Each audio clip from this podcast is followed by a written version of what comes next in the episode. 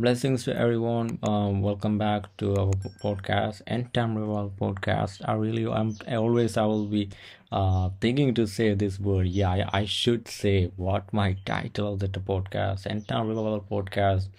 It was the Lord that breathed me, uh, breathed a vision of a 21 days of great revival, 10 revival in India, and I was like, you know, focusing on that. I wrote a book about that, and of course, that will be releasing um maybe next year, maybe this year. As the Lord tell me, do it right now, I'll be doing it.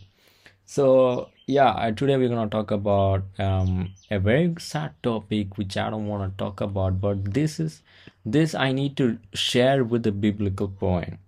So what I'm seeing over the church, it's making me uh sad. I'm having a very broken heart on this on this thing and I, I i have i have seen uh you know i have heard that before brother steve who you know went to heaven uh with, with the father